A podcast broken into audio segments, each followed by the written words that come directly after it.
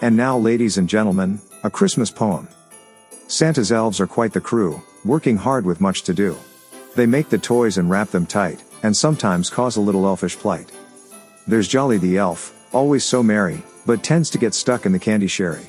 Then there's Bob, who's quite the joker, likes to scare the elves with a rubber croaker. Lenny's the thinker, with big ideas, but his inventions often end in tears. And then there's Flo, the fastest of them all, she zips around, bouncing like a rubber ball.